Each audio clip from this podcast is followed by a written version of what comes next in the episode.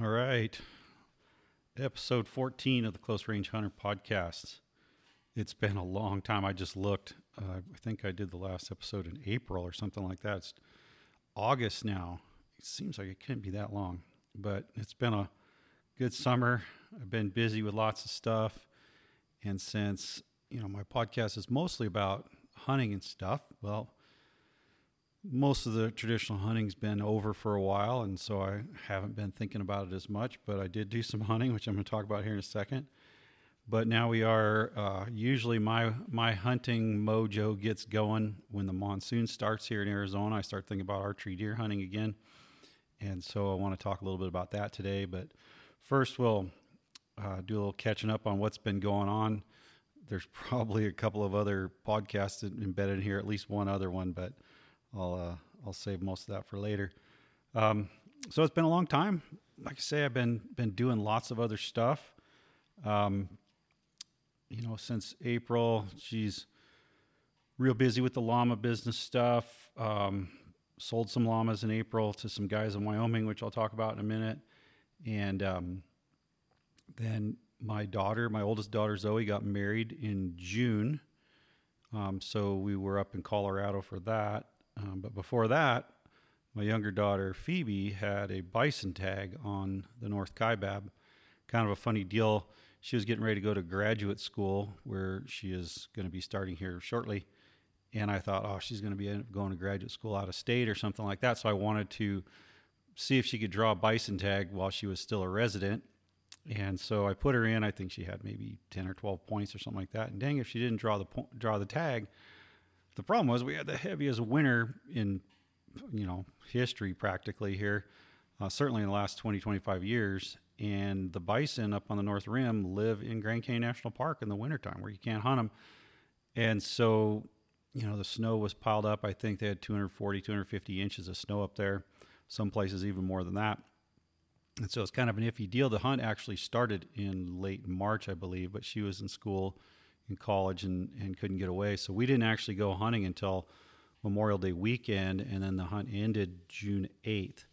And uh, I went up there when they opened the road on the fifteenth of May, and you basically couldn't get off the main highway. The Grand Canyon still wasn't open, but you could drive to the canyon uh, entrance station on the pavement. But after that, you really couldn't get off the highway anywhere up there because of snowbanks. Um, the outfitters up there were using Uh, side-by-sides with snowcat tracks on them and stuff like that to get in there.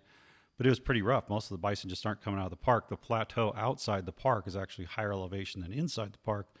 And so, you know, conditions, spring conditions start lower elevation inside the park where they're already there, and they don't really come out until it starts greening up outside the park, and the water in, inside the park starts drying up and stuff like that. So it was pretty tough. I went up there and kind of did some scouting around. Then we started out hunting Memorial Day weekend, and um, spent a few days up there um, dodging snowbanks, did some crazy route finding to try to get into where I really wanted to hunt with her, because I'd, I'd hunted there before in uh, twenty eighteen, and, and I killed a bison up there. So I kind of knew what was going on, but um, it was, you know, it was just pretty grim. There was very little fresh sign coming out of the park, so came back home for a couple days and then headed back up again first of June and hunted until June eighth. And long story short, we never saw bison, period. Um, found a couple spots where they were coming out of the park, but they weren't coming very far out of the park, um, you know, coming out to salt licks and things like that. We hiked uh, something like sixty miles, and that's considering a lot of days we were just sitting, um, you know, whole entire days from dark till dark sitting Uh, on salt licks or springs or water holes or something like that, waiting for them to come out of the park. So we hunted really hard. Um, and when we weren't sitting, we were hiking, trying to find fresh sign to hunt. And that's really the way to hunt up there. I mean, you'll hear the story, oh, you'll never kill anything if you're, you know, not sitting salt or sitting water, which is just a bunch of B S. Um, when I killed mine, I did exactly what I did with hers. I just started walking the, the park boundary because they're coming out of the park and they're big animals. They leave a lot of tracks. And so, um, you find some sign and you hunt there, and you know, either they're coming out or they're not, but that's your best chance. And so that's kind of what we did. We covered a lot of ground. We actually had a pretty good time, even though we didn't see any bison. Um, we picked up a lot of fossils, saw tons of deer, got into identifying birds. We found, you know, tons of tons of birds, um, you know, lots of squirrels, and it was just a beautiful time to be there, but there was still tons of snow. I mean, the last June eighth, the last day of the hunt, we were sitting uh, basically on a snowbank or behind a snowbank hunting a salt lick. So it was uh, it was still pretty dang cold. I think I lost, geez, at least seven, eight pounds or something over that hunt, just because you're going all day long. You're not really hanging around camp eating. You know, we weren't, we weren't, most of the time weren't even going back to camp for lunch or anything. It was get up early, eat a snack when you get where you're going or when you're hiking, and then, uh, you know, get back late at night. Sometimes we're just too dang tired. We'll just eat some ramen or something for dinner and crash and do it over again. So props to my daughter. She's uh, twenty-two years old. She's been out doing this kind of stuff her whole life. She never complained. She froze her butt off, worked hard. Um, she can out hike, you know, pretty much any guys I've ever taken out, you know, guided hunts or whatever. And, uh, she kept good spirits, and we actually had a good time. It was, I told her, and I mean it a hundred percent, I'd rather hunt with her than just about any, any hunting partner I've ever had in my life. She's super easy to get along with. We've always got something to talk about. Um, good attitude, you know, even when things are grim, you know, can, can make a sense of humor, uh, comes out even, even when things are rough, but, Um, it was, it was a great hunt, but not a single bison was seen. Um, and so the maybe future podcast is the truth about bison hunting up on the North Rim. And there's a lot more to it than what I just said there, but let's just suffice to say that there's a lot of shenanigans going on with the uh, outfitters working up there. Things like parking in the middle of the roads, uh, dropping trees across roads, um, kind of intimidating hunters and stuff like that. And I kind of knew about some of that stuff from my previous experiences up there. So this time I was like, look, we're just going to camp out. We're going to, we're going to pretend like we're the only ones hunting up here. We'll be cordial to anybody we see, but we're not going to get involved in any of the, any of the drama. And that's what, exactly what we did. Talked to a couple people on the road, um, that we'd meet. Um, other than that, we just had our own hunt, and it was great. And I know some people are, you know, afraid, oh, you know, I don't want to go do it because, you know, if you don't have an outfitter, it'll never work. That's just a bunch of B S. Pretend if you want to do a D I Y hunt on the bison up on the North Rim, you know, we just had a really bad year. Usually by June, they're coming out of the park and you're going to get one. It was just a bad year to have a tag because of all that snow. But you can have a great hunt and uh, not get involved in any of that drama. Um, and so I recommend it. It's a beautiful time to be out there. Oh yeah, turkeys, saw a bunch of turkeys and stuff like that. So it's just a great time to be be up on the North Rim of the Grand Canyon as spring is hit. And it's just, this year was pretty dang rough. It was, it would look more like Alaska. So, so anyhow, that's, that's, uh, that occupied, you know, sort of the end of May and the beginning of June. And then it was up to Colorado for my daughter's wedding. We went up there early to help get things ready. And then after the wedding, um, we went up to Wyoming to visit with some guys that we sold llamas to, um, the three oh seven Llama Company, Austin and Anthony, uh, up there in Encampment, Wyoming, uh, near Saratoga, Wyoming.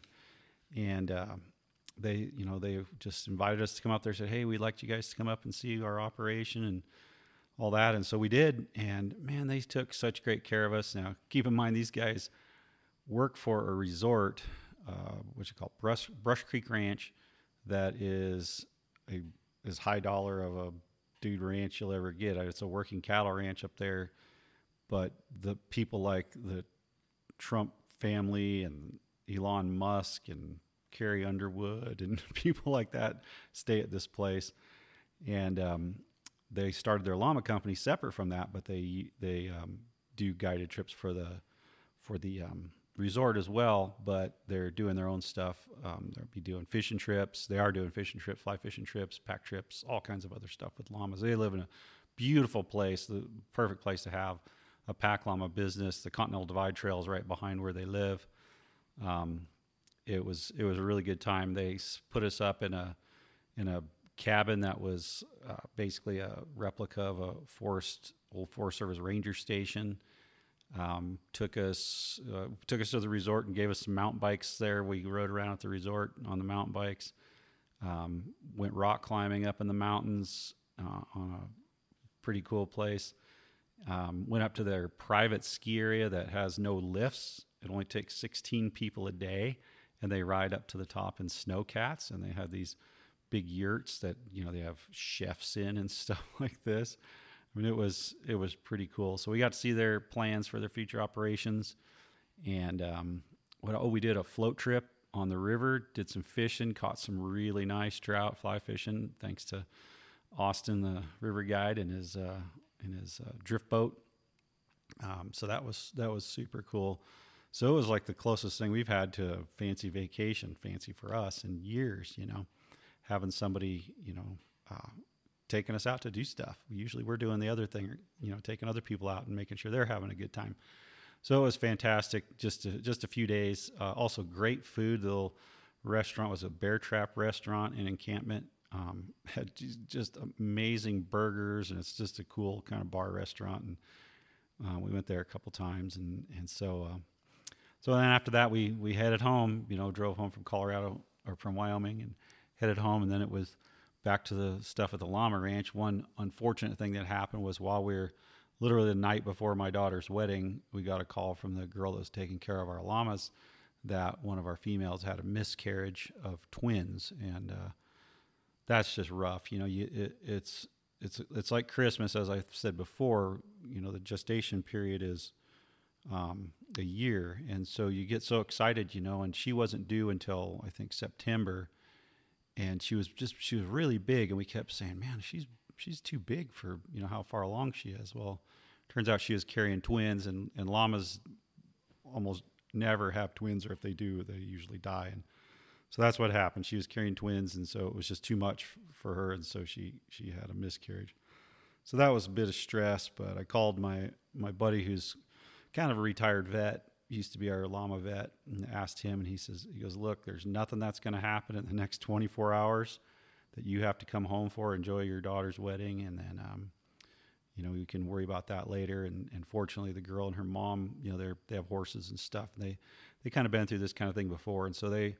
They kept an eye on stuff, and eventually she passed the placenta and so on and so forth. So everything was good. So we went ahead and went to Wyoming and met up with those boys and and um, had a had a nice vacation. But it was still tough, you know, losing another offspring that we were planning on having this fall. So um, so that was kind of a bummer. But um, you know, that got us basically to the end of June, and. Um, Then July here just has been hot as heck. So usually Arizona's super hot in June, hot, dry, and windy.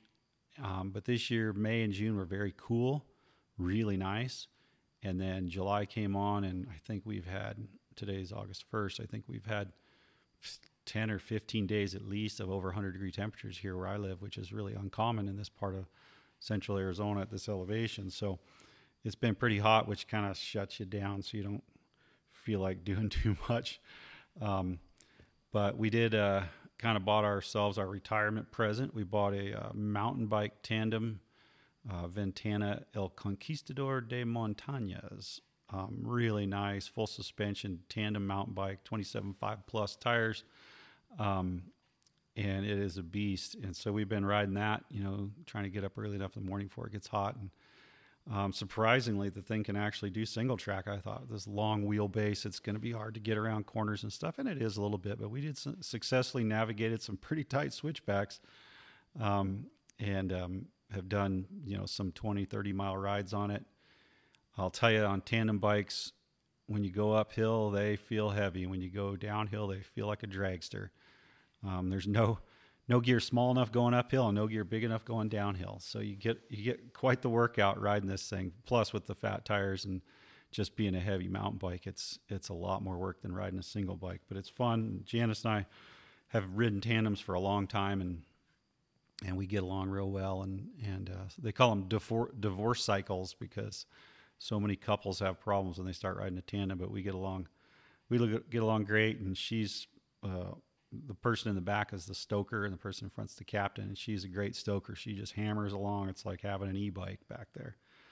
So that's been occupying some of our time, um, getting getting out doing that kind of stuff. And um, but now the monsoon finally started. It started a little bit late, and so now it's time for me to start doing some scouting and uh, getting getting psyched for archery deer hunting. I'm kind of a seasonal guy, you know. I. I gotta, I have a lot of hobbies, you know, rock, I've been doing some rock climbing. That's another thing I've been doing. And, and, uh, I ride dirt bikes. I actually just bought a K T M nine ninety Adventure, um, big adventure bike. I've had a couple of them in the past, but I thought, you know, I'm not doing as much single track riding and stuff as I used to, but I still love riding motorcycles. And on these, these big adventure bikes, you can do long trips and stuff like that. And I got a fantastic deal. It's a used two thousand seven, but it's in really good shape. And I got a really good deal on it. And um, so it was kind of a no brainer. So I'm just kind of getting that thing set up to do some longer trips, and we'll see see what comes of that here before uh, winter shows up. But like I say, I'm pretty seasonal, so I do these other things. You know, in the wintertime, I do a lot of uh, meteorite hunting and gold prospecting besides, you know, bow hunting and, and that kind of stuff. And then in the summertime, it's usually fishing and getting up, you know, hiking in the mountains and bike riding and stuff like that. So, but now monsoon started and getting green out there, and archery deer is just around the corner, so I, uh, I'm getting ready for that. I did a, just a death march hike a couple days ago. Um, there's a, a wilderness area here that I've hunted a lot, and over the years I've found, you know, other people's tree stands and blinds and stuff like that, and I usually try to clean that stuff up if it's been abandoned. The abandoned blinds are are really an eyesore, you know, they degrade in the sun and stuff. And so I had found a couple years ago, I'd found these abandoned tree stands, and I decided, you know what, I'm going to go pack those tree stands out. Now, the problem is that there, one of them was in a tree that was dead and was about to fall over when I found it, first found it two years ago. It's obviously nobody'd used that tree stand in years because you, you wouldn't climb up that tree. It was sketchy. Um, the other one had been up there so long that the tree had grown and snapped the straps that were holding the, the climbing sticks on it. And so they were kind of hanging there, but they were, the tree was growing into the, into the climbing sticks and stuff, but there was really not much support. And so, again, it had obviously been there for a long time and nobody had climbed up there because a couple of the climbing sticks had fallen off the tree and stuff. So I thought, well, yeah, they're abandoned. I'm going to go tear them down, clean that crap up. Well, it turns out I picked one of the hottest days. It was ninety-eight degrees when I parked my truck, and then I had to ride my quad in a ways and then hike in several miles to these tree stands. And, um, you know, I knew I was in for trouble, but um, got to the first one, and um, th- the tree had fallen over and the stand was on the ground. It didn't get... Didn't get beat up too much, but um, I got was able to get it off the, the, the dead tree, and I was just going to pack it out. And I thought, you know, this is still a pretty good spot. So I spent probably an hour and a half trying to find another suitable tree and uh, rehung it. And I'll I'll say this now, and I'll probably talk more about it later, but if you're hanging a tree stand, pay attention to the wind, okay? It's not that hard to do. In Arizona, the wind comes from the southwest generally, sometimes the south, sometimes the west, but generally the southwest. If where you expect the deer to be coming from or going is, you know, downwind of where you're putting your tree stand, move it. And and it just drives me nuts that people put these tree stands upwind of where the deer are obviously coming through, or, you know, if you're sitting in a water hole, don't put it on the south side or the west side or the southwest side of the water hole, because the, the, the wind's going to blow right onto the water hole. So anything that comes in there is going to smell you. You got to put it on the north side or the northeast side, or at least the east side. You know, you can get perpendicular to the to the wind. That's fine. You're always going to be blowing something, but what you don't want is for your for your scent to be blowing right to where you expect the animals to be when you're going to shoot at them or when you're going to see them coming. So I spend a lot of time walking around, checking trees, checking sight lines, shooting lanes, you know, making sure there's going to be shade, what if the tree is leaning the wrong direction. And one critical thing is if they have ants in the tree, which I'll talk about in a minute. Um, and so I finally found this juniper tree that wasn't very big, but it was in the best spot. It's only about fifteen, sixteen yards from, there's a there's an old salt lick there. It's mostly cattle hitting it and stuff, but there was a bunch of whitetail tracks. Found a, I found a whitetail shed in the salt lick, which was kind of cool.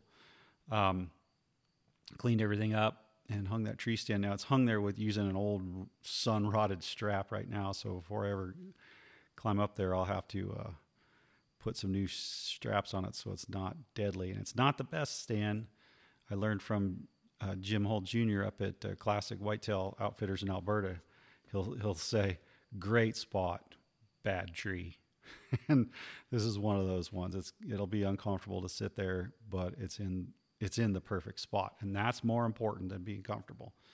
You know, you, being comfortable will allow you to sit all day, but but you have to be in a spot where the wind is going to be right. You're going to have, you know, a, a good shooting lane through the trees or whatever. And uh, so you just sometimes got to sit and be uncomfortable for a while. So I spent a bunch of time doing that, and it was just hot as heck. And so I'm going through my water pretty fast. I had three and a half liters of water, and I drank forty ounces on my way driving in. So, I, you know, I was taking hydration pretty seriously. But by the time I got done hanging that stand, I was like, man, I only, I bet I don't even have a liter of water left, you know. And I still had to hike another mile and a half to get to the next stand. And then I had to tear it down and then pack it out. So I was like, well, I'm just going to do my best. And I, I'd hoped that a monsoon storm would come in and it would get cloudy and cool off. But, man, it was hot and dead still. And the spot I was at, usually it's super windy. It's near a big canyon, you know, and And I was like, you got to be kidding me. That it's so hot. I'm sure it was over one hundred degrees, even though I was at probably, I don't know, six thousand feet elevation. And so I just kind of took my time, and I did a ton of trail work. There is an old trail that kind of goes into where I was going. And I knew I was going to be packing the stand out plus the climbing sticks that were, you know, there. And it's a really big, wide, old, you know, steel tree stand. I, was, I knew it was going to be heavy and un- uncomfortable to carry. But I was like, well, uh, I'll just do a bunch of trail work, and so that when I'm hiking out, I'm not fighting it so bad. And so I was moving rocks and cutting. I brought a saw so I could cut branches that, you know, were dead trees across the trail, and did everything I could to make the hike out better. I'm sure glad I did, because it, it mattered. So that, that ended up taking a lot of time and energy. So by the time I got to that that other tree stand, it was four thirty in the afternoon, and I was basically out of water, and I was like three miles or so from the trailhead at this point. So um, I had I'd seen this stand a couple years ago, and I knew that the, the the steps or the sticks were not usable. So I brought some screw-in steps, and I brought some straps. But I was actually able to um, use the straps that I had to kind of half-ass strap the the legs that had, or the the steps that had fallen off of it. So I didn't have to use the screw-in steps. And um, was able to climb up. I had to cut the strap. It had a big old two-inch like seatbelt strap that was holding the tree stand on. I had to cut it with a knife while I'm hanging on to these these wobbly climbing sticks, um, because it was it was like it was going to kill the tree. The tree had it so tight it was like a steel cable, because the tree had been growing around this thing. So I cut that off. The tree falls to the ground, and I am absolutely covered with black ants. And some trees are just what we call ant trees, and the black ants live in those trees. And this tree was covered with those things. And so while I'm trying to hang on, and this, it's way high up. It's like twenty plus feet up in this tree. It's a really high tree stand. And so I'm, I'm just getting eaten by these ants, and I'm totally soaked with sweat and trying not to fall and die off of this thing. So now I'm trying to climb down these sketchy steps. There's like several segments that have been put together to get up to where the tree stand was. And I got to start taking um, the straps that are, the straps are broken that were on there, but they're like welded into the bark of the tree because the thing had been there so long. So I'm trying to knock them off the tree. And then eventually I got down, I, I had only had two straps myself. So I took one of my straps off, and now it's really wobbling around. I'm trying not to fall off and break a leg. Finally got down, got the whole thing down.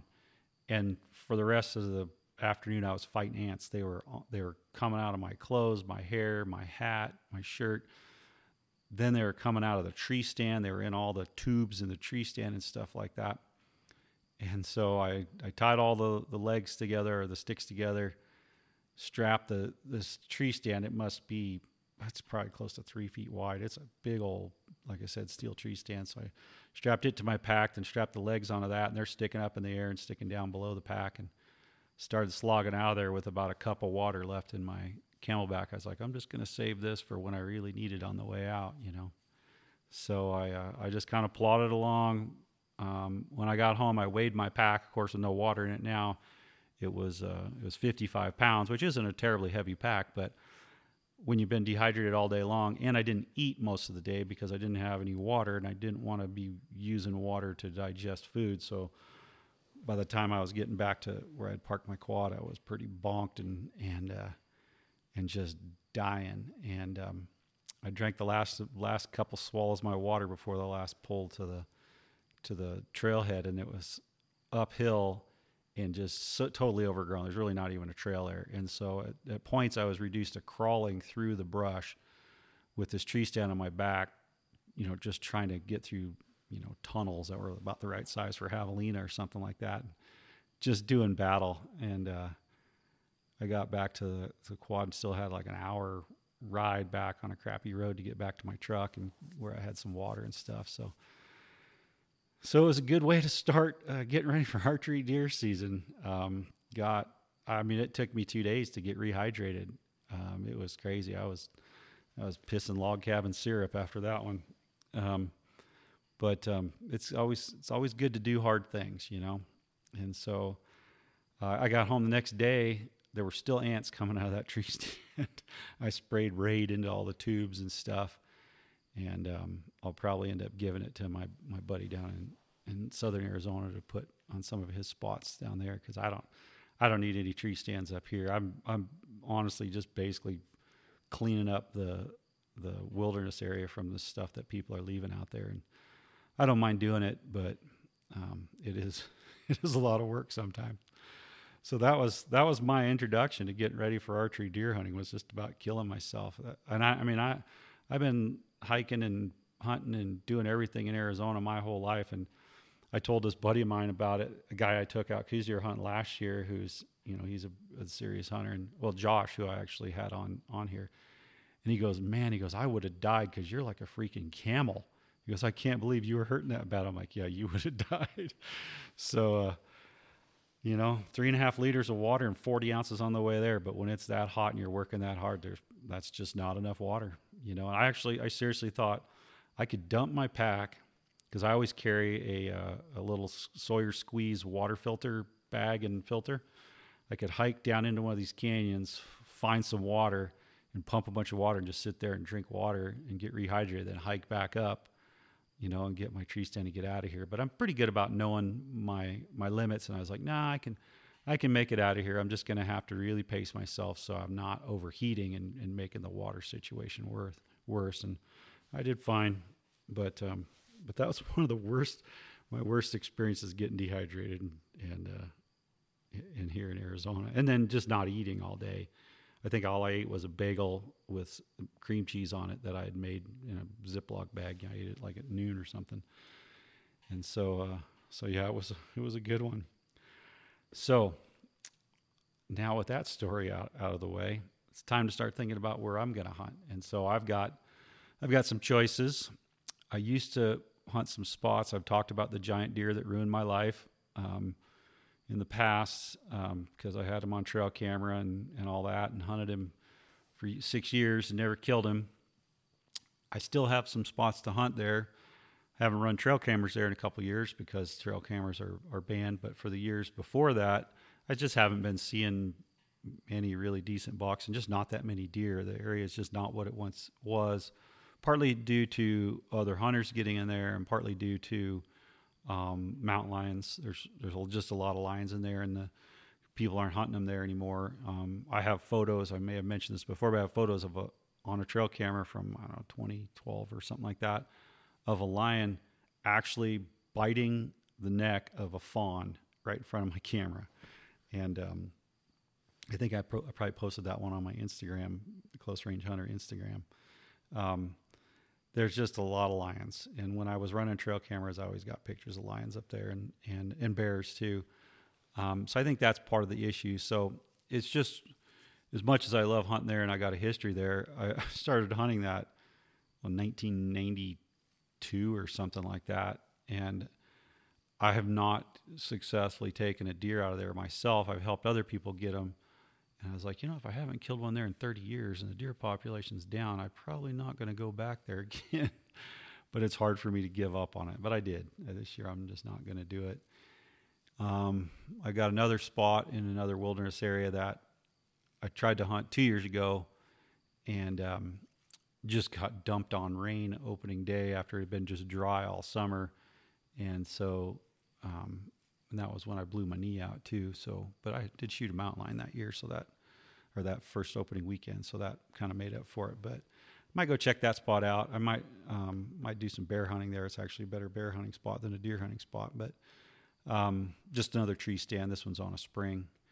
And then, um, you know, the spot that I just moved that tree stand that I was going to pack out, that's a pretty good spot. You know, it's, it's an old salt lick. I, I doubt that anybody's put any salt in there unless a rancher did it.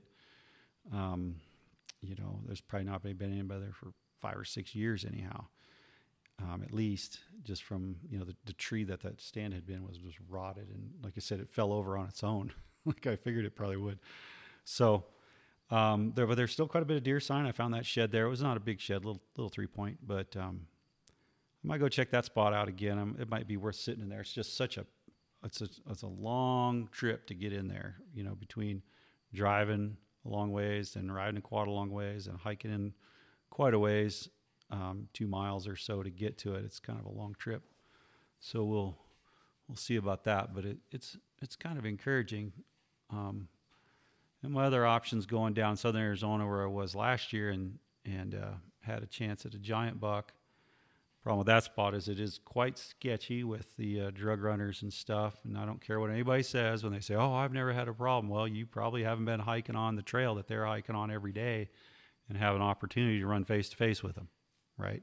So um, that's what's kind of sketchy about that, but I probably will try to go down there and hunt with my buddy down there, at least some some part during the hunt, because it's just, it's just too good, um, but it is it is kind of rough. Just it's just stressful. It's, you're not having a relaxing hunt. You're kind of worried about your truck getting broken into or your camp getting broken into and and um, running into people on the trail or whatever. And there's a lot of trash, um, but that's why it's good. Nobody else hunts there because it's it's sketchy, um, and it's kind of hard to get to. So, um, but you know, all all I'm talking about is stand hunting because you know this time of year that's the most effective method, and it's my least favorite way of hunting. But it does, it, it does work.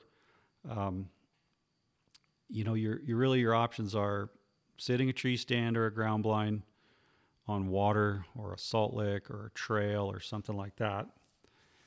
And I'm a coues deer hunter. I mean, I, I'd hunt mule deer or shoot mule deer if I, if I put the time in and know where there were some nice bucks, you know, and, um, but I, it's just, I've got so much invested in these coues deer, I, you know, why, why change until I, until I finally get a, a good one with my bow. So that's kind of, kind of why I'm biased towards hunting coues deer, but, um, that's the best way to get one this time of year, sit in a stand, you know, and you, you could be hunting them down in the desert in the more open country spot and stalk, but you'll die from the heat. And, um, I've done it. I didn't die, but I thought I was going to before, um, that's one way to go about it, but it's, it's, um, they're, they're tough days and, you know, the animals aren't moving around all day. You know, you get a little bit in the morning, a little bit in the evening, the rest of the day is you're just sweating your butt off, you know, hiding out in the shade someplace, you know, maybe doing some glassing, but it's pretty rough. Um, you can, you know, still hunt, um, you know, up in the, in the higher country, you know, and I think that's, that's actually a good way to hunt the mule deer. I've, you know, back in when I first started bow hunting, before I got into hunting coues deer, I was always, you know, running into mule deer out just out in the forest. And if you look at, you know, I, my last podcast was on the, um, excuse me, the, the last year's archery deer, you know, quotas and um, the units that closed up were almost all northern Arizona mule deer hunts or any antler deer, which is basically mule deer hunts up here in northern Arizona. And a lot of those people, they're road hunting, technically illegal. Um, sometimes spot and stalk hunting, but usually you can't do that because you're in the forest. Um, a lot of it is just still hunting, you know. And, you know, some people are sitting blinds and, and water holes and stuff like that. But I think still hunting for mule deer during this August-September season is much more effective than still hunting for coues deer. And whether you like it or not, coues deer are just more nervous, harder to spot. They're just harder to hunt. Um, on the ground than, than mule deer are. And I've, I've shot mule deer with my bow on the ground. I've shot mule deer with a rifle too. And, um, I, I have experience with both, and I have a lot more experience with the coues deer, and I can tell you that it's it's pretty rough um, trying to spot and stalk hunt them or, or still hunt them, especially because they're just so wary. But it, but it is doable, you know. So, you know, hunting a hunting a blind or tree stand this time of year is probably your most effective way to do it. Um, now, come December, January, totally different story. All of a sudden, spot and stalk hunting is much more possible. You can hunt in the lower elevations where there's more open country, so they're easier to glass up. The deer are more active during the day. They're usually more active because it's the rut. They're acting stupider because it's the rut, or at least the rut is coming. And so everything switches. So for me, during this early season, August, September season, I'm thinking about sitting somewhere where it's not quite so hot. Sometimes it's still pretty hot. It's Arizona. Um, but places that you really can't hunt by other methods, well, you might, if, if you want to go hunting, this is the best way to do it. And, you know, sitting water is really your best bet, in my opinion, because, you know, everything has to come to water. And And it's not necessarily that sitting water is better than, say, sitting a, a good trail or a salt lick or something like that. It's just when you sit water, you see something all day. You see birds coming in. You'll see elk coming in. You'll see mountain lions. I've had mountain lions and bears come in. Um, there's just more going on at, at the water holes, and so it's easier to sit all day. So I would, I personally prefer to sit water if I can. Um, and people say, oh, it's raining. They're never going to come in. Well, if it has been raining and there's puddles around, yeah, they'll hit those puddles, but they're habitual. They'll they'll keep coming back to the same water holes as long as they're not getting spooked off of them, right? So um, the, I, I think sitting water is your best bet, but of course there's limited amounts of water. Um, you never know if somebody else is going to be there. Used to be every water source had a bunch of trail cameras on it, and so you kind of knew somebody else was watching it. Now the trail cameras aren't there, but it doesn't mean there's not going to be somebody else hunting there. And as I've said in previous podcasts, be nice. You know, if if you get there first, well, you got dibs. If you get there second, and this has happened before on one of my really good spots, got there, some guy just, I mean, I saw him walking in in the dark. I'm like, oh, well, he got there first. I didn't even say anything. I just turned and walked the other way and went and hunted somewhere else. Um, that was the same day. I thought, you know, I know where that guy's sitting in a tree, and he's going to be cooking in the sun by about ten in the morning. So I'm going to go check and see if he's gotten out of that tree. And no kidding, I show up and the guy had just left. And so I said, well, I'll go sit in my blind in the shade. And um, that was when I had a mountain lion come in, basically come into the blind right in my face. Like I could have kicked it right in the chin. Um, and I found that guy. I might have told the story before, but I found that guy at his camp when I left. And I said, hey, man, you know, I sat that tank after you left, and And um, lion came in. He goes, no kidding. He goes, I had a female and a and a kitten come in while I was sitting there in the morning too. So that's in the spot I said the hunting's not so good anymore because there's a lot of lions in there. But but anyhow, um, you, you got to sit all day if you're sitting water. The coues deer especially, they're coming in all day long. And I've seen elk come in at one thirty in the afternoon. They get hot and thirsty sometimes. They come rolling in, you know, so... When you sit someplace where there's something else to watch, it sure makes sitting all day better. Man, there's nothing worse than sitting in a tree stand on a trail or on a salt lick or something where you can't see more than forty yards. You know, you got no horizon. You're just sitting in the forest somewhere, and it's so boring. And you just sit there all day long. You know, play a lot of games of solitaire on the phone and and um, you know, read little paperback books. I try to. I don't read magazines so much because they're bigger, they're shinier, and the pages make noise when you turn them. And the and so with a paperback book, you can kind of put it in your lap between your legs, and you can you can turn the pages real carefully. If something comes in, you can just let go of it and just leave it right there in your lap. It doesn't make any noise. These are pro tips here, by the way. um, and so I also have a little um, fleece. It's kind of like a pocket or almost like a little fanny pack. It's got a belt, but a little pocket. It's actually a possibles bag for muzzleloader hunting, but it's fleece.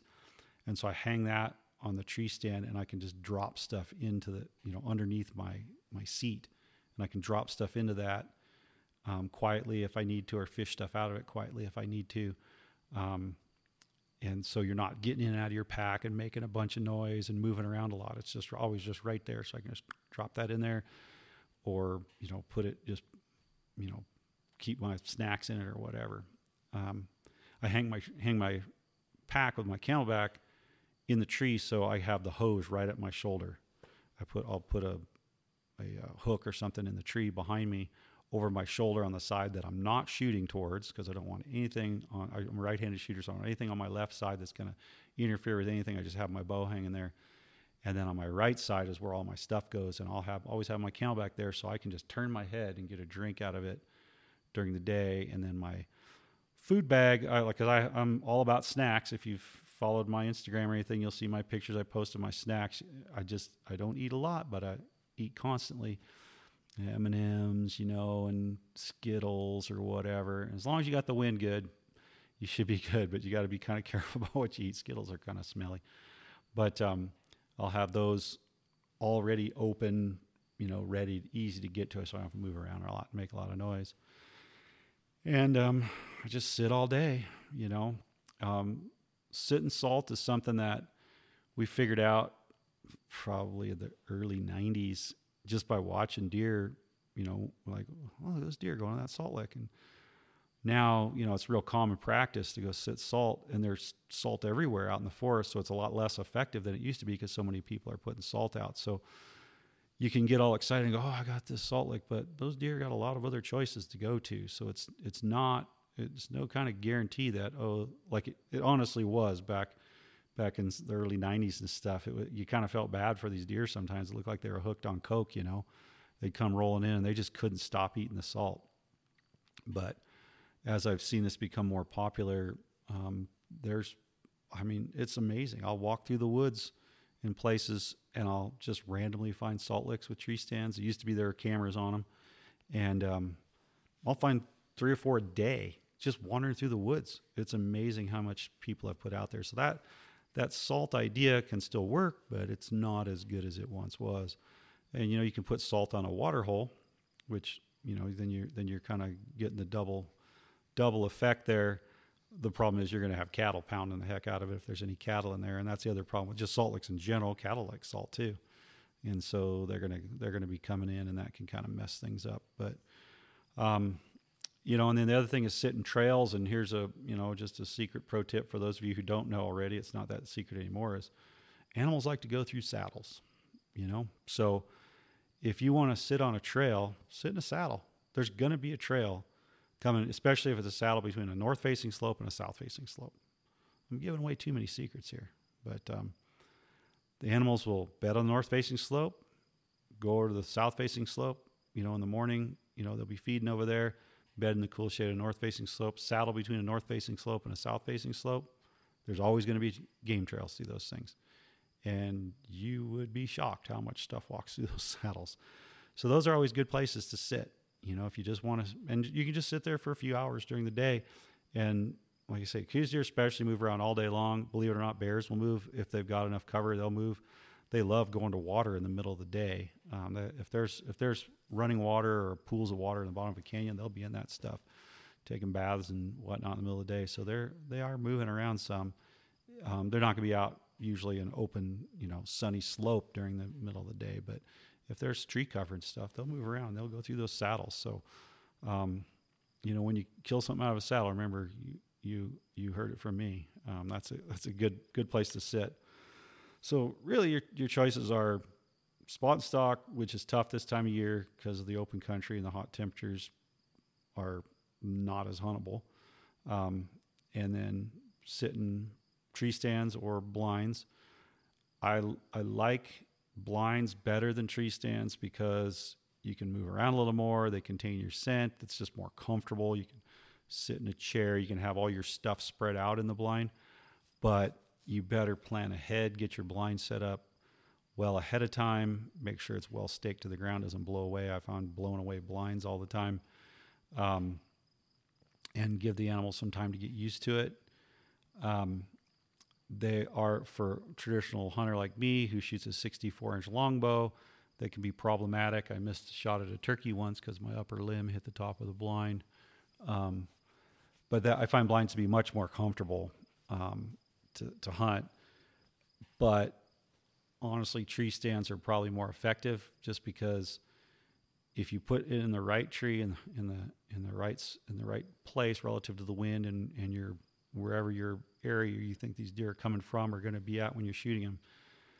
Um, and you get it high enough, um, you you can really get a good good shot.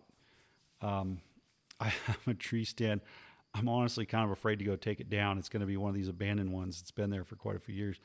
It must be thirty feet up in this tree. And I don't know what I was thinking when I put it there, except oh, I needed to be up there because I wanted to be where there was some shade. And so I climbed up until there was a good branch above me, and and that's where the tree stand was. But it's like a forty-five degree angle shot down to the ground um, out of that one. And I have missed a shot at a deer out of that tree stand before, probably just because the deer jumped the string, but that's my excuse anyway. Um, but anyhow, um, I like to have tree stands, you know, fifteen to eighteen feet high. When you get over twenty feet, that's getting up there a ways and you're getting steep shot angles and stuff. But, um, uh, the one I just moved, it's, um, it's probably only about twelve feet to the, from the bottom of the tree to the, to the bottom of the platform that you'd stand on, but it's an, on a slope. So you probably got another four feet of slope up to there. So it's like sixteen feet high. It doesn't look that high when you, when you're standing at the tree, but between where the salt lick is and the trails are and that, and that tree, it's, it's probably about sixteen feet, which, yeah, that's, that's pretty good. You know, fifteen to eighteen feet, I think is pretty good. Oh, my dog's having a little fit over there. She starts barking. Um, She always hears the deer. I have a pond right outside. I'm in my living room. I have a pond outside the living room window. I got a little waterfall going out there. That was one of the things I did this summer was build a waterfall on it. But I get deer coming in in the middle of the night, and the dog barks at them. So that might be what's going on here. Um, but anyhow, um, if you're a right-handed shooter, make sure your left side is pointing where you're going to be shooting. This is another thing. I, I'll see people put up tree stands. And I'm like, well, you can't shoot out of that one. You're going to have to turn around. Um, if you're a left-handed shooter, you'd want your right side pointing towards the, where you're going to shoot. Because obviously, if I'm a right-handed shooter, I'm holding the bow in my left hand, right? So I'm going to be shooting my left. So I will position the tree stand perpendicular to the direction I think I'm going to be shooting. I want to be shooting off to my left. Maybe not perfectly perpendicular, but at least a forty-five degree angle. Um, I'm going to clear all the branches that are above that I might hit a limb on, all the branches below that I might hit a limb on. Here's another pro tip. Rub all the loose bark off the tree, because at the most inopportune moment, you're going to be reaching for your bow. Your sleeve's going to catch on some bark on the tree. It's going to knock that bark off, and the, if it's a coues deer, it's gone. They're not going to tolerate any noise like that. So rub all that bark off the tree. Um, the, the loose, the loose bark that's on the tree, rub that stuff down. You know, you don't have to strip the tree or anything. Um, and then make sure you've got some background cover. You know, you want to try to have a place where you've got shade above your head.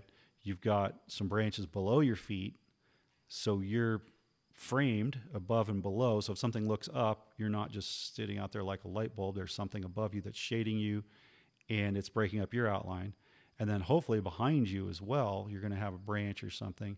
And I recently bought some of this um, camo f- cloth stuff that's, uh, it's like camouflage material, but it's got all the little holes cut in it so the air will go through it and stuff. And it's really lightweight and very packable. And I have used just um, like um, netting, camouflage netting before, but it doesn't work as well. So I tried this stuff where it's, like I say, it's like camouflage material, but then it's cut with a pattern that makes lots of holes in it, you know, almost big enough to stick your hand through. And then there's like little strings that kind of connect them. You can get it off of eBay or Amazon or whatever.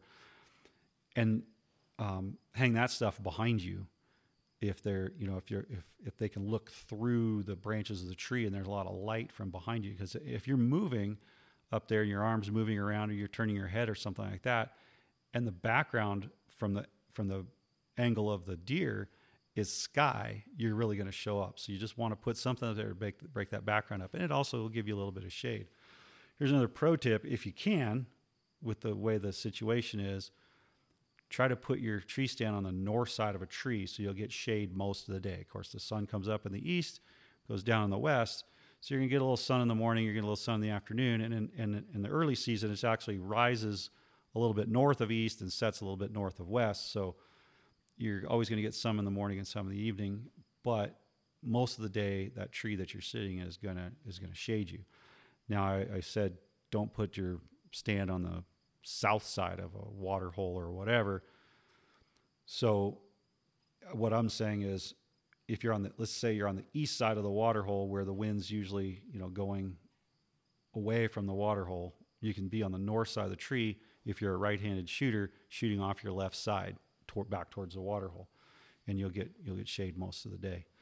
Another thing that I uh, came onto a couple years ago are they, they make these umbrellas that are kind of half umbrellas that you can put over your head. They have like, they have these funky little hooks that you put into the tree and they hang on those. They don't, the hooks don't work that well, but um, they're, they're cut out so they can kind of fit around the trunk of the tree. Now, of course, most of the trees here aren't perfectly straight and stuff, but those umbrellas do help both with the background cover and they ho- help with um, some shade during the day. And um, they, I, they're they're well worth it. They're they're pretty lightweight to carry, and and um, you can you can use them just for background cover, or you can use them for shade, and they they collapse down real nice. Um, so another another tip here is before you put your tree stand up, go to where you're going to be shooting. So you got a trail, you've got a salt lick, you got the water hole, where you think the animals are going to be. Look at the tree, look at all the trees. S- spend an hour. hour and a half, two hours picking the perfect tree and the perfect spot in the perfect tree. Don't go, oh, here's a good spot, I'm going to throw up a tree stand. Then you're just wasting no time. You're going to be sitting there all day long waiting for that deer to come in, but the wind is wrong. You know, you don't have good background cover. You're going to be hot during the day because you don't have enough shade. Take as much time as you can. And if you have to pick a bad tree to be in a good spot, pick the bad tree. Again, Jim Holt Junior, Classic Whitetails up in Alberta, kills giant whitetails all the time. These guys, there's, I think there's a YouTube video. I can't remember. There's a video of his brother um, talking about all the pains they go through hunting these whitetails out of these tree stands. And I hunted up there with them in Alberta, and it's just ridiculous how particular these guys are about their tree stands. But he has more experience. I think he owns fifty non-resident tags for the Alberta Bow Zone. Um, so the outfitters own those tags. And so he is running tons of hunters through there year after year after year after year. I mean, I hunted up there in nineteen ninety-seven and he's still running it. He knows what he's talking about. He goes, you, you pick a bad tree over a good tree in a bad spot. You pick a bad tree in a good spot. And he'd always put me in the bad trees. I go, oh, it's good spot, bad tree, you know, and these, they're hunting these little poplar trees, which are just, they're like skinny cottonwoods, you know, softwood trees, and the, you're up in these trees and the, you move around the trees, weaving back and forth. If you, if you're prone to motion sickness, you get seasick in these things, you know, and they don't even leave the tree stands in the trees. They just have a bolt in the tree. So he drops you off on a road in the dark hours before daylight, tells you walk, whatever, fifty paces in that direction, look to your left, you'll see this, whatever. There's the tree.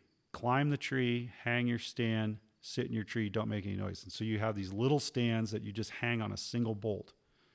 And you get up there, you hang it on a bolt, there's a hook for your bow, and you don't move for the rest of the day. You just freeze your butt off.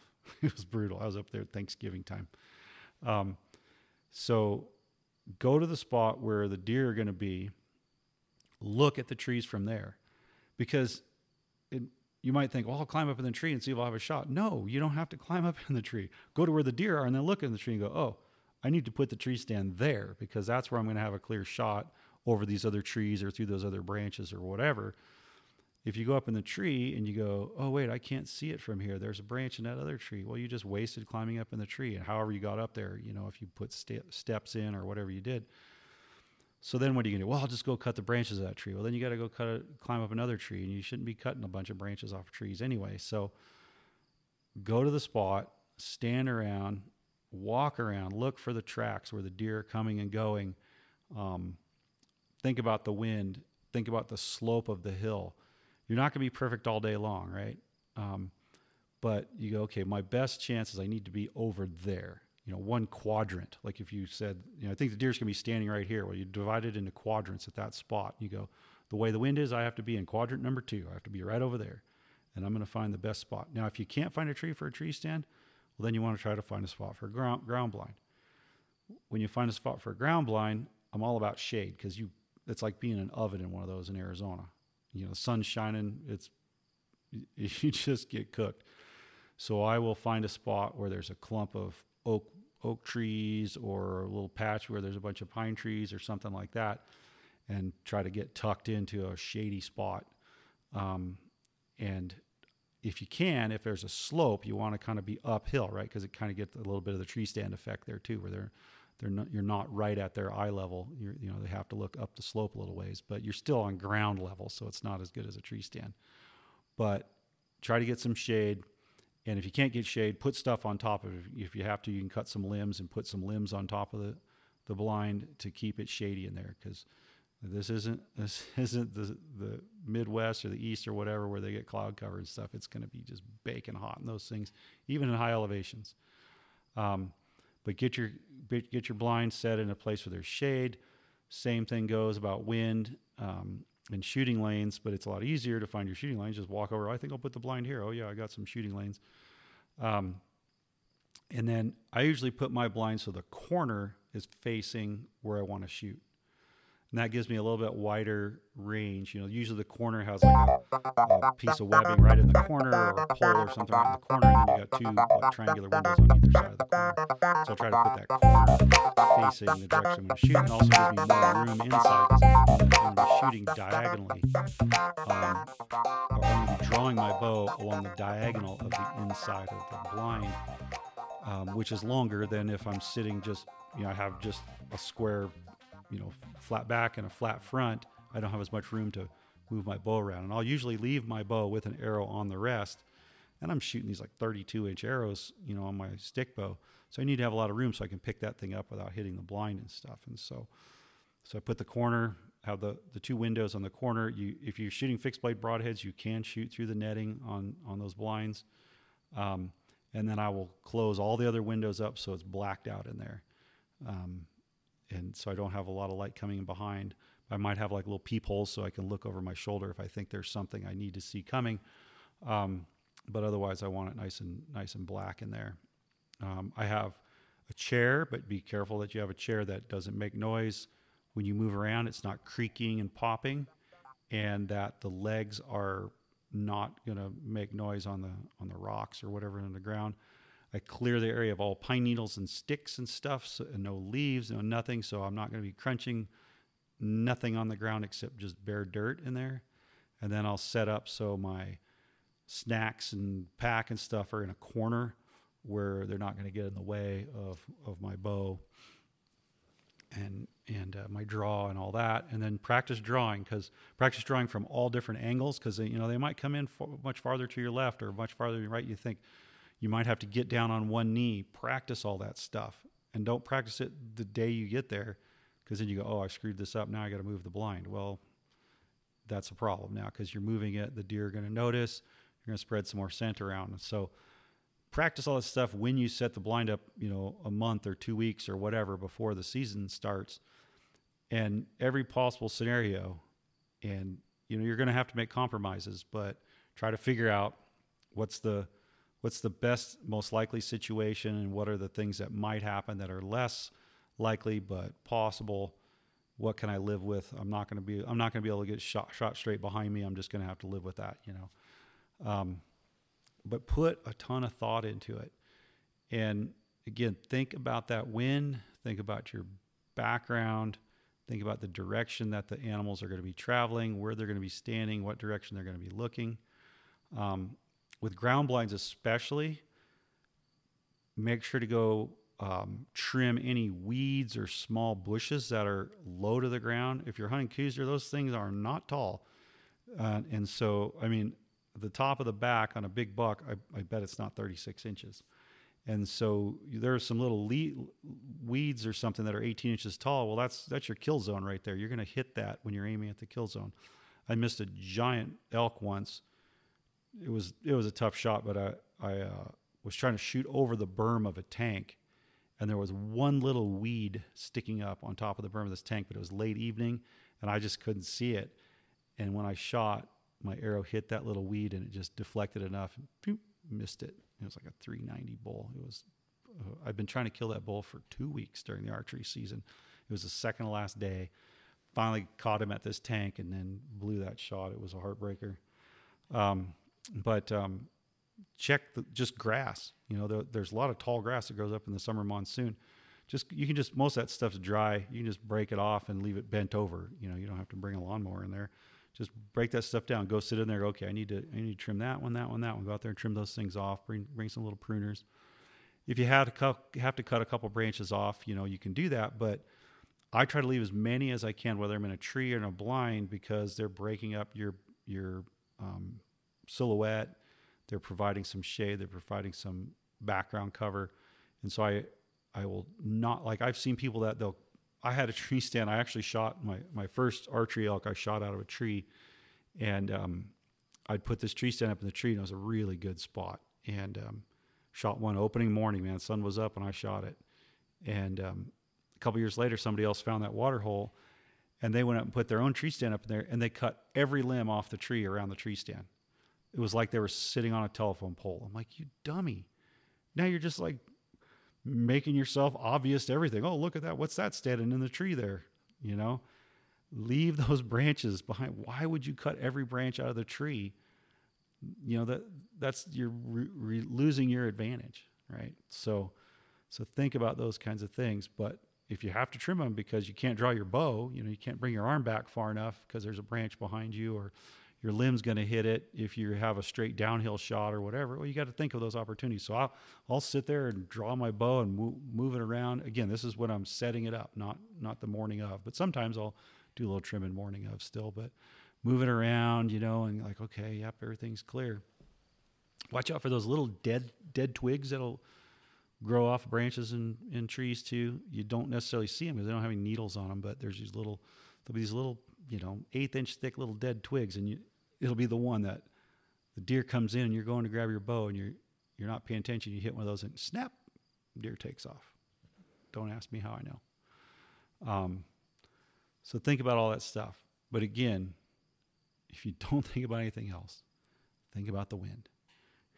Go, okay, water hole's there. Wind's coming from the southwest. I can't sit in that tree that's on the southwest side of the water hole. It's going to blow my scent right at the water hole. So now the, the stand that I sat last year in southern Arizona is south of, of there's a salt lick there. It's south of the salt lick.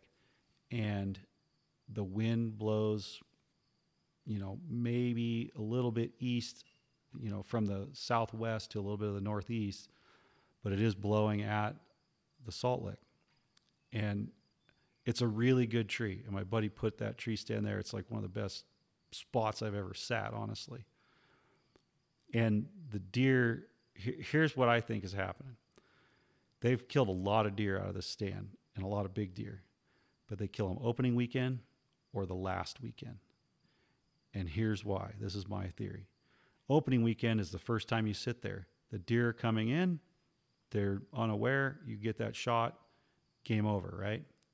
But once you've been sitting there opening weekend, your scent has been blowing there day after day, and they've figured it out. They've walked by, even in the dark, they're picking up your scent from being there during the day, you know, that, and so they just stop coming in. And that's exactly what happened to me last year. I sat, sat, and sat. And then at near the end of the hunt, you know, it's a couple of weeks later, they start kind of coming back because now they've kind of gotten used to that scent. There's been somebody sitting there, or there's been the sweaty ass prints of somebody that was sitting there, you know, before. And so they're kind of getting used to that. And then they start coming back. And I think that's what's going on.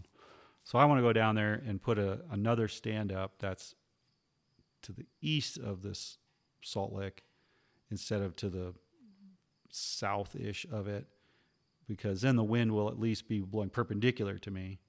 Um, I, there's really no place to put it on the north side, but that's where I'd prefer to put it, would be the north of, of the spot, um, because right behind it is a big canyon, and the deer, the, it's on a ridge that runs east and west, and the deer walk up this ridge from the east up to high elevation on the west, And then in the evening, they come back down that ridge. So the deer are walking east and west up the ridge mostly. Sometimes they come from the south, um, but they never come from the north out of that canyon. Or at least I haven't seen them do it, and I don't think they do it very often. And I've seen bears walk up in east and west on that ridge as well. So if you're sitting to the south of the of the ridge top, you'll see them come walking by, but they're gonna they're gonna scent you as they walk by because they're downwind of you. So if you could sit on the very north edge of that canyon, where your wind's going to just blow out into space the other way, that's the ideal situation. And I, I've, that's what I look for a lot. If I have an area that has a lot of topography, I'm going to try to find a spot where I can put my stand relative to the trails. And I'm usually hunting trails or trying to hunt trails because they're already there then anyway, you know. And if you've got a water hole there that they're going to, or you got a salt lick or whatever, you can catch them on their way coming or going. But I try to put it in a way that I can hunt that spot. I want to be on the downwind side of the spot, and ideally I want my scent blowing off into space, into a big canyon, over a ridge, whatever. Now, you you, you always have compromises. If something's coming that way, they're going to smell you, but um, you're you're upping your odds of of um, getting them the you know with the with the wind at, in your favor. And I think we've all realized now that the uh, scent lock suits and stuff was a scam. Um, and I always said that, I mean, I never bought into it in the first place. And if for no other reason, in Arizona, you're always sweating. You, you there's no way you're going to get to one of your hunting spots without sweating. And there's no way you're going to fool. No amount of scent lock suit is going to cover up all of your scent. It's coming out of your clothes. Even if the suits do actually work, it's, it's still coming out through the holes, your, your sleeve holes, your neck hole, your pant leg holes, your face, your head. Um, they're going to smell you. And, you know, there's all the testimonials about it. And my buddy down there in Tucson, he still, he changes clothes at the blind every day. Well, yeah, you're upwind of the salt. You probably need to change your clothes.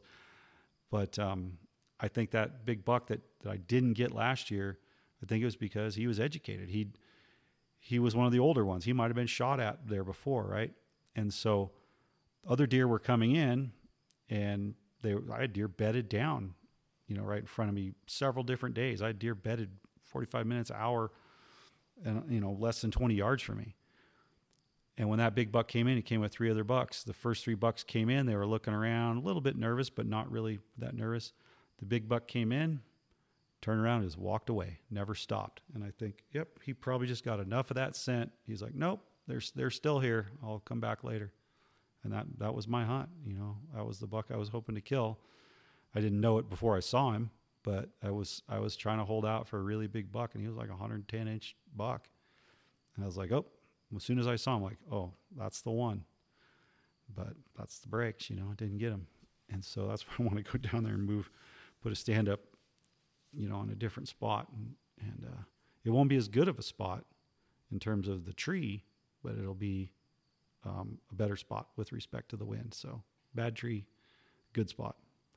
So that's my philosophy of archery deer hunting, specifically for coues deer here in Arizona. Again, if I were mule deer hunting, I would honestly do some glassing in some, you know, middle elevation country, um, the juniper grasslands. I have a neighbor here. He kills big deer all the time, mule deer all the time, um, in the Prescott area doing that. Um, you can, you can, um, you can definitely glass up and spot and stock mule deer better this time of year. And um, just still hunting through the, the thicker forests, you know, up in the White Mountains or up around Flagstaff or something like that. And, um, you know, I wish I had a dollar for every time I had a mule deer that I didn't shoot because, oh, I got a rifle coues deer tag that I'm going to shoot a Boone and Crockett deer when rifle season comes around, so I'm not going to shoot a carp deer today. And then, of course, I never, well, a couple times I've shot Boone and Crockett coues deer, but never once, well, only once, when I passed up a shot at a deer during archery season because I had a rifle tag, did I actually end up shooting a deer with my rifle that was bigger than the one I passed up. And that was my biggest coues deer, one hundred thirty inch non-typical. And I had a giant two by two mule deer that I would have been proud to shoot. But I was like, well, I got this coues deer tag. And it was in a new unit I'd never hunted before. And I just, I was like, no, nah, I really was looking forward to this hunt. So I passed it up. And all the other years I've been bow hunting and passing up shots on mule deer or smaller coues deer. That's the only time I passed up a, a shot during archery season. And, And I didn't later go, why did I, why did I pass that up? I should have shot those deer. So don't, don't do what I do. um, if you see one you like, shoot it. Um, and we'll see, you know, I, I, another little thing to think about is the quota system. And so I'm planning my hunt now kind of based on when units are closing. Last year I had planned to hunt an area and it closed opening weekend. So I got a couple of days of hunting and then that was that. Um, so I'm not putting a lot of effort into that. So I, you know, I did my analysis last year and I'm picking areas that a lot of the coues deer hunts don't close up, but this northern Arizona, any antlered deer ones will. And so um, I'm trying to go through those and go, okay, which are the ones that they have a coues deer hunt that usually stays open, or the mule deer hunt didn't didn't close opening weekend? Because why put a bunch of time into finding a good spot if you're not going to be able to hunt it more than one weekend? And so that's just something to think about. You know, I, I did the podcast on that. I didn't give you every bit of the data, but I think that data is probably still available. You might get it before they replace it, before the season starts, if you want to see when when all the various units close. But, you know, there's a lot of thought that goes into being a su- successful hunter, and um, and drawing tags and things like that. Um, and so just playing those odds is, is part of that. That's that's how I've drawn sixteen bull elk tags, is by playing odds and knowing how the system works. And now we have a new system. We have this deer quota. So if you're putting all your eggs into unit twenty-seven, well, you're only going to get five days to hunt. Friday, Saturday, Sunday, Monday, Tuesday, Wednesday. You'll get to Wednesday afternoon. You get six days to hunt because it closed last year. You know, first week closed on Wednesday. Um, so maybe pick unit twenty-eight, you know, it might stay open longer. Um, but you know, it's, uh, if you got a spot you like to hunt and it closes opening weekend, well, just make sure you're there opening weekend and don't wait till the second weekend. Um, so that's just a new wrinkle in the, in the formula this year, and uh, something to think about. And so it's definitely affecting some of my choices about places I want to hunt. Um, and we'll see how it goes. I, I am hoping, hoping that, um, I will get down to Southern Arizona, but I, I'm not sure if I'm going to make it down there, but I don't have, I don't have any really hot plans right now. So, and then my, my daughter, who got married this summer, they had a very small wedding. And so now we're having receptions. Well, we have family in Arizona, and then her husband has family in Colorado. So they're having Colorado reception September ninth, I think, and Arizona reception, which happens to be at my house, on September second, I think. I might be, or maybe I got those backwards. Anyhow, so I'll, there'll be some of the archery deer hunt that I will be missing this year, unless I kill something early, because I'll be hosting a hosting a wedding reception of so, sorts at my house. But um, I'll need a break from from hunting anyway if I'm sitting in a tree stand every day going going stir crazy. Um, All right, I'm sure I left something useful out. Oh, buy your lion tag. Okay, one of the beautiful things about this time of year is you can go to your tree stand with a pocket full of tags. Now, not all units are going to be open for bear hunting, so make sure you check. Some some units are actually opening early, August eleventh. A lot of units are opening August twenty-fifth. Other units don't open until August sixth. And, of course, they have a quota there, so check that stuff. But if you pick an area, you can have a fall turkey tag. Now, not every unit is open for fall turkey. nineteen A, do not turkey hunt in nineteen A with your fall turkey tag. I know somebody that did that and got a ticket for it. Not me, because I read the regulations. Um, you got your fall turkey tag, you got your deer tag, you got your bear tag, you got your lion tag. You can have a tag full of pockets. I tell myself that every year, but then I'm too dang selective. I passed up a couple of bears two years ago on opening morning, and then it dumped rain on me, you know. So um, we'll see. I passed up a bear last year that, you know, I had, if you look on my Instagram, I got pictures and video of this bear at five yards from my tree stand looking at me. But he just, I was like, ah, you know, it's not that big. You know, I'll let it go.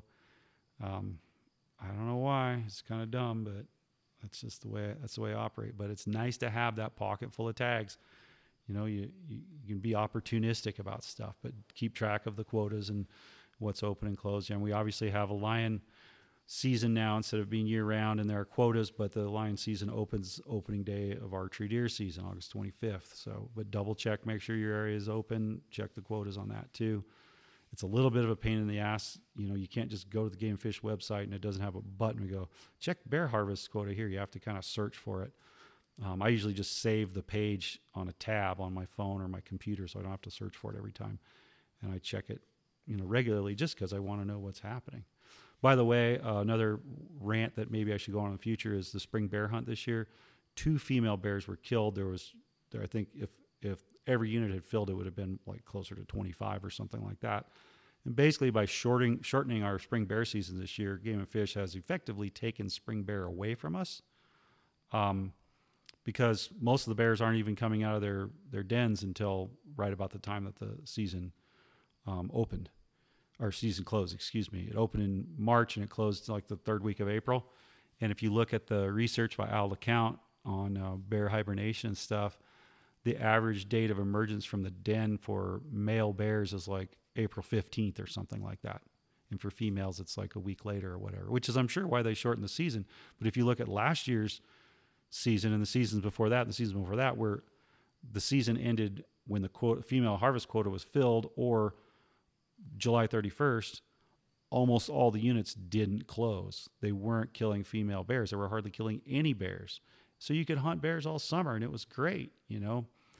But now they've effectively said, oh, yeah, we're sure we have still a spring bear hunt, but there's very few bears getting killed and obviously very few females getting killed. There's two this year. I just looked today to check on that. Um, and, you know, there, there, if you add up all the quotas, there was probably twenty-five bears that could have been killed. So so that's something, you know, if you ever want to write a letter to Game and Fish, you might complain about that, because there is no shortage of bears in Arizona. We have a very healthy bear population. I talked to one of the supervisors up here in northern Arizona, and he says, man, it's it's going crazy. We got bears everywhere, and obviously we just had a guy get eaten by a bear here in Prescott. Um, and we have bear sightings in Prescott Valley, at Safeway, at Circle K in Prescott Valley. We've had bear sightings. Um, there's lots of bears, and so it's it's beyond me.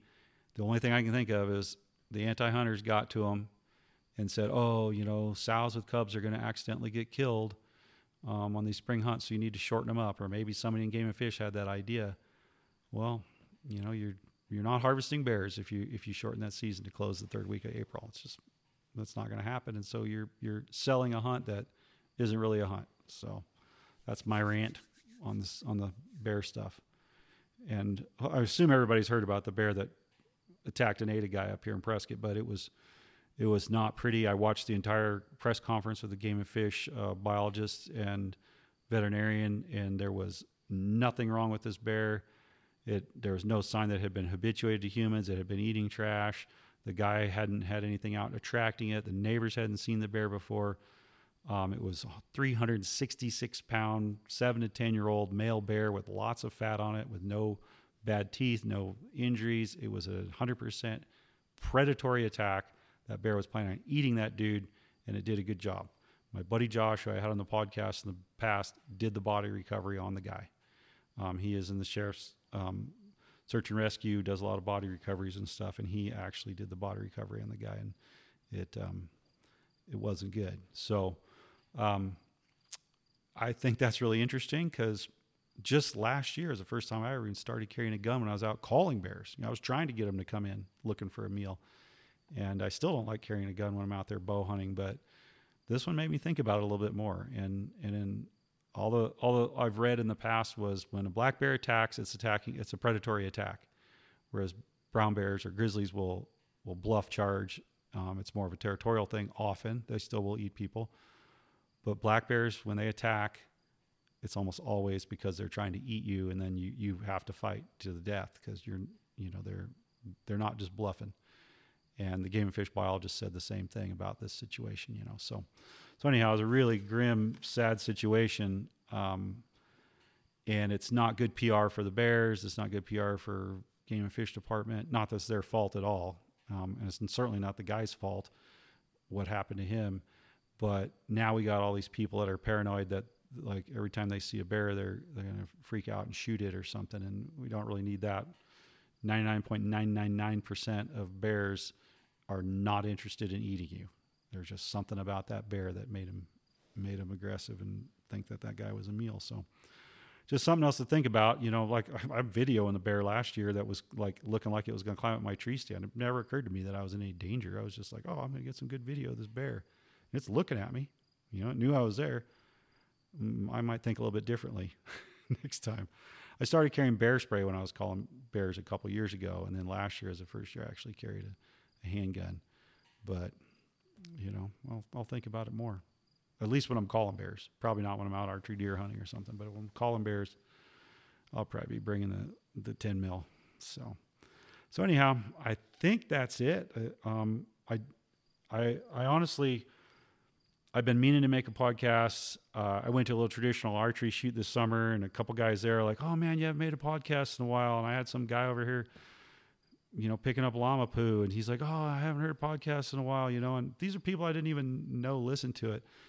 And and I keep getting downloads, and so I'm like, I guess people want to listen. So I'll I'll try to do better at, at keeping up on it. It it makes me happy that that people actually care about what I say. I mean, I'm sitting in a room talking talking to a microphone by myself with my dog over here, but it, it really is nice to hear that people like hearing some of the things I say. And even if you don't like it, if you're listening and you get something out of it, well, great. Um, so I appreciate those people that are making the comments and downloading, and, and, um, I'll try to do a better job. I mean, I'm paying every month to host these dang things. I should at least be putting up one a month, I suppose. Um, but I'll try to do some more. And, and this one was just, just happened to be an evening. My wife's down in Phoenix visiting my, my daughter. And, and, uh, I was like, you know what? I think, I, I think I got some time. The house is quiet. I'll, I'll make a little podcast. So, So I got all caught up talking about archery deer, trying to give you some tips for, for um, you know, fall archery deer season. And um, if you have any questions, comments, whatever, uh, easiest way is just reach me on Instagram at Close Range Hunter, and I'm also on Facebook at Close Range Hunter. But um, I don't, um, I don't don't interact on Facebook as much. I don't even I haven't been posting on Instagram, honestly. Neither has my wife. The llama business we're Uh, on a hiatus with the llamas right now, just trying to do other stuff.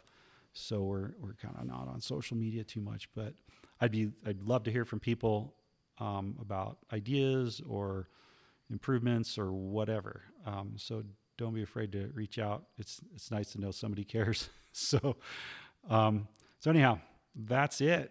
That's a wrap on Close Range Hunter episode fourteen. Shoot straight. Bye.